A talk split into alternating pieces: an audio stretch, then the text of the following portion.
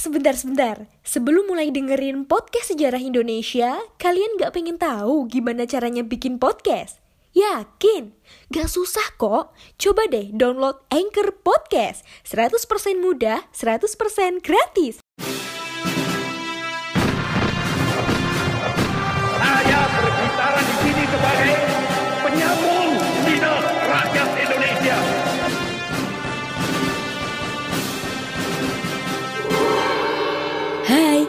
Kalian sedang mendengarkan Poseidon, podcast sejarah Indonesia. Ngomongin masa lalu dengan gaya masa kini. Hai, halo teman-teman semuanya. Berjumpa lagi dengan saya Alfa di Poseidon, podcast yang bikin kamu gagal move on. For your information aja nih, Poseidon sekarang udah masuk season kedua loh. Kalian bakal dapat kejutan bermacam podcast yang pastinya sangat menarik. Nah, pada podcast kali ini, saya akan mengajak kalian ke Eropa karena topik yang akan dibahas mengenai Renaissance dan Merkantilisme yang merupakan contoh dari peristiwa dan pemikiran penting di Eropa. Daripada lama-lama, yuk langsung aja disimak. Pernahkah kalian berkunjung ke kawasan kilometer 0 kota Yogyakarta? Bangunan di kawasan tersebut didominasi bangunan bergaya arsitektur Eropa. Bangunan arsitektur Eropa juga ditemukan di sebagian besar kota di Indonesia. Selain dalam bidang arsitektur, kebudayaan Eropa telah mewarnai kehidupan masyarakat Indonesia. Pengaruh Eropa di Indonesia tidak terlepas dari adanya pemikiran dan peristiwa bersejarah yang berlangsung di Eropa. Saat ini, kalian hidup pada era global yang ditandai dengan perkembangan teknologi yang demikian pesat. Perkembangan teknologi saat ini tidak terlepas dari perkembangan pemikiran yang diawali pada masa Renaissance. Sejak awal abad 14, Renaissance telah mengubah pemikiran masyarakat dunia untuk mengembangkan ilmu, pengetahuan, dan teknologi. Nah, tahukah kalian apa itu Renaissance? Renaissance berasal dari bahasa Latin, re artinya kembali dan naitre artinya lahir. Istilah ini dalam bahasa Perancis dikenal dengan Renaissance, yang berarti kelahiran kembali. Menurut Kamus Besar Bahasa Indonesia, Renaissance merupakan masa peralihan dari abad pertengahan ke abad modern yang terjadi di Eropa pada abad 14 hingga abad 17. Peralihan ini ditandai dengan lahirnya kreasi baru pada sastra klasik, berkembangnya sastra baru, serta tumbuhnya ilmu pengetahuan modern yang diilhami kebudayaan Yunani dan Romawi. Renaissance merupakan masa kebebasan, kesadaran, keberanian, dan kecerdasan yang luar biasa. Pada periode Renaissance merupakan periode ketika manusia menuntut dan menghendaki kebebasan sebesar-besarnya. Pada masa Renaissance, masyarakat berbekal pada semboyan sapere aude, yang berarti berpikirlah sendiri. Pada abad pertengahan, yaitu abad 14 atau abad ke-8 atau The Dark Age, berkembang keyakinan bahwa kehidupan manusia pada hakikatnya sudah ditentukan oleh Tuhan. Menurut Ensiklopedia Sejarah dan Budaya Jilid 3, Renaissance, Perdagangan dan Kekaisaran, kemunculan Renaissance pada abad 15 berawal dari ketertarikan kembali masyarakat Eropa pada filsafat dan kebudayaan Yunani serta Romawi kuno. Para pemikir Eropa pada masa itu menemukan bahwa berbagai filsafat kuno mampu menjawab sejumlah pertanyaan yang tidak terjawab oleh pihak gereja. Dalam perkembangannya, pemikiran ini melahirkan humanisme yaitu paham yang menganggap bahwa manusia berhak dan bertanggung jawab atas pilihan hidup mereka. Masyarakat pada masa Renaissance menganggap kebudayaan Yunani dan Romawi kuno lebih menghargai pemikiran. Oleh karena itu, mereka tertarik untuk membangkitkan kembali kebudayaan Romawi dan Yunani kuno. Sikap saling menghargai perbedaan saat ini sangat dibutuhkan untuk menjaga keharmonisan. Pada periode perkembangan Renaissance muncul penemuan-penemuan baru di bidang seni, sastra, dan ilmu pengetahuan. Beberapa kota di Italia menjadi pelopor pemikiran yang mencerahkan dan menyelamatkan kehidupan manusia dari zaman kegelapan. Kota-kota di Italia tersebut antara lain Florence, Venesia, Roma, Milan, Urbino, dan Ferrara. Kota-kota ini dikuasai oleh keluarga-keluarga pedagang kaya yang muncul sejak akhir abad pertengahan. Selain dari perdagangan, sebagian besar dari mereka juga menjadi filsuf, seniman, dan ilmuwan. Renaissance mencapai puncaknya pada abad 16. Puncak Renaissance terjadi di kota-kota seperti Venesia, Florence, Antwerp, dan Harlem. Pada masa ini, orang-orang melakukan berbagai penelitian dan mencari berbagai pemikiran baru. Renaissance yang muncul dan berkembang di Italia cepat menyebar ke negara-negara lain di Eropa. Bahkan, negara-negara Eropa bagian barat laut seperti Jerman, Belanda, dan Inggris menjadi pusat modernitas. Renaissance mendorong negara-negara Eropa seperti Spanyol, Portugis, Inggris, dan Belanda melakukan penjelajahan samudra. Tujuan penjelajahan samudra adalah menemukan daerah perdagangan baru serta mengembangkan pelayaran. Perkembangan ilmu pengetahuan dan teknologi saat ini tidak lepas dari pengaruh Renaissance. Renaissance mempengaruhi filsafat kesenian, ilmu pengetahuan, intelektual, arsitektur, dan seni patung. Dengan kemampuan intelektualnya, manusia mampu menemukan dan menghasilkan berbagai hal baru di bidangnya masing-masing. Renaissance menyebabkan orang mulai menemukan dirinya sendiri. Pengenalan terhadap diri sendiri merupakan kekuatan yang mendorong kreativitas. Inilah fase individualisme, yaitu manusia dikendalikan kesadaran dan rasio atau akal yang akhirnya mendorong lahirnya humanisme, modernisme rasionalisme, nasionalisme, dan absolutisme. Renaissance juga mendorong berkembangnya kesenian. Salah satu seniman terkemuka pada masa ini adalah Leonardo da Vinci. Selain dikenal sebagai pelukis, Leonardo da Vinci dikenal sebagai pemusik dan ahli filsafat.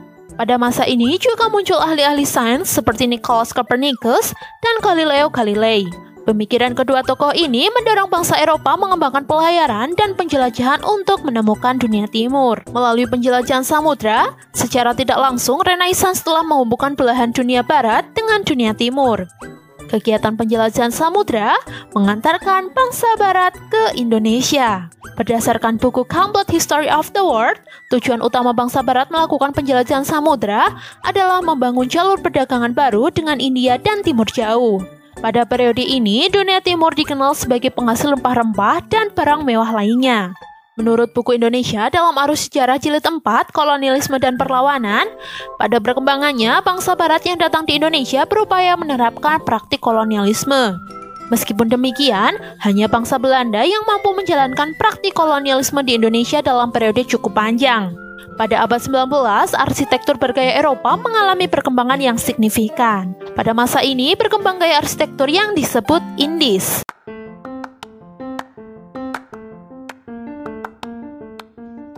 Halo Sobat Poseidon, kalian pasti sudah tidak asing lagi dengan Anchor. Yap, aplikasi penyedia jasa untuk para podcaster pemula dan juga pro. Buat kalian yang pengen mulai nge-podcast, langsung download aja Anchor di App Store ataupun di Play Store. Di sana, kalian bisa nge-podcast dengan banyak banget pilihan background musik. Setelah itu, kalian bisa mempromosikan podcast kalian ke mana pun. Secara otomatis, nanti akan di-sharekan oleh Anchor sendiri. So, tunggu apa lagi? Cus, nge-podcast bareng Anchor.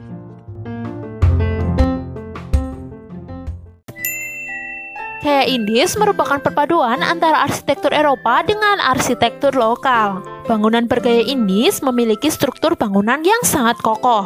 Gaya Indis tidak hanya berkembang dalam bidang arsitektur. Gaya Indis juga mempengaruhi gaya hidup masyarakat pada masa itu. Pada akhir abad 19 hingga awal abad 20, arsitektur yang berkembang di Indonesia menganut gaya Napoleon klasik. Sementara itu, pihak swasta mengembangkan arsitektur bergaya neogotik dan rasionalisme Belanda. Gaya arsitektur tersebut dapat kalian lihat pada bangunan gereja belenduk di Semarang dan juga kantor-kantor The Javas Bank di beberapa kota besar seperti Bandung, Medan, Surabaya, dan Jakarta. Contoh yang kedua adalah merkantilisme. Apa yang terlintas di benak kalian ketika mendengar merkantilisme? Menurut Kamus Besar Bahasa Indonesia, merkantilisme berarti sistem ekonomi untuk menyatukan dan meningkatkan kekayaan keuangan suatu bangsa dengan pengaturan seluruh ekonomi nasional oleh pemerintah dengan kebijakan yang bertujuan mengumpulkan cadangan emas, memperoleh neraca perdagangan yang baik, mengembangkan pertanian dan industri, dan memonopoli perdagangan luar negeri. Dalam merkantilisme, jika suatu negara ingin mencapai kemakmuran, harus melakukan perdagangan dengan negara lain. Tujuan merkantilisme adalah mengumpulkan emas dan perak atau logam mulia sebanyak-banyaknya untuk dimasukkan ke dalam kas negara. Logam mulia merupakan standar devisa negara. Dalam merkantilisme, jika suatu negara ingin mencapai kemakmuran, harus melakukan perdagangan dengan negara lain. Tujuan utama merkantilisme adalah mengumpulkan emas dan perak atau logam mulia sebanyak-banyaknya untuk dimasukkan ke dalam kas negara. Logam mulia merupakan standar devisa negara. Logam mulia dijadikan ukuran kekayaan, kesejahteraan, dan kekuasaan bagi suatu negara. Pada masa Renaissance, negara-negara besar Eropa berusaha memperkuat kondisi perekonomian negaranya. Negara-negara tersebut ingin menciptakan kemakmuran dan kesejahteraan bagi rakyatnya. Oleh karena itu, diperlukan kondisi perekonomian kuat untuk mewujudkan tujuan tersebut. Keinginan menciptakan kondisi ekonomi yang kuat mendorong perkembangan merkantilisme. Merkantilisme yang dijalankan negara-negara Eropa tersebut mendorong berkembangnya kolonialisme dan kapitalisme negara-negara Eropa mulai melakukan kerjasama dalam bidang ekonomi. Mereka terlibat dalam kegiatan perdagangan internasional. Perdagangan internasional mendorong perkembangan pelayaran bangsa Eropa. Pelayaran bangsa-bangsa Eropa semakin berkembang pada era penjelajahan samudra. Penjelajahan samudra turut menyebabkan berkembangnya merkantilisme. Penjelajahan samudra dilakukan dengan tujuan berdagang dan melakukan ekspedisi pelayaran. Penjelajahan samudra berhasil menemukan daerah-daerah baru. Daerah-daerah temuan tersebut dimanfaatkan sebagai tempat untuk memasarkan barang produksi. Keberadaan pasar-pasar baru ini mendorong perkembangan perdagangan internasional. Dari sinilah merkantilisme mulai berkembang. Secara umum, Pelaksanaan merkantilisme di negara-negara besar Eropa dilakukan dengan membentuk organisasi dagang. Organisasi dagang ini bertugas mengatur kegiatan perekonomian negaranya. Organisasi dagang juga didirikan di daerah-daerah koloni yang bertugas sebagai perwakilan negara induk. Pada abad 19, merkantilisme berkembang menjadi kapitalisme. Kapitalisme menuntut adanya modal swasta yang berkembang untuk membangun perekonomian sebuah negara. Merkantilisme dan kapitalisme saat ini mengalami perkembangan yang sangat pesat. Negara-negara Eropa saat ini menjadi negara-negara yang memiliki perekonomian tangguh karena didukung kekuatan modal. Bahkan, modal dari negara-negara besar di Eropa mampu menguasai perekonomian di beberapa negara berkembang, termasuk Indonesia.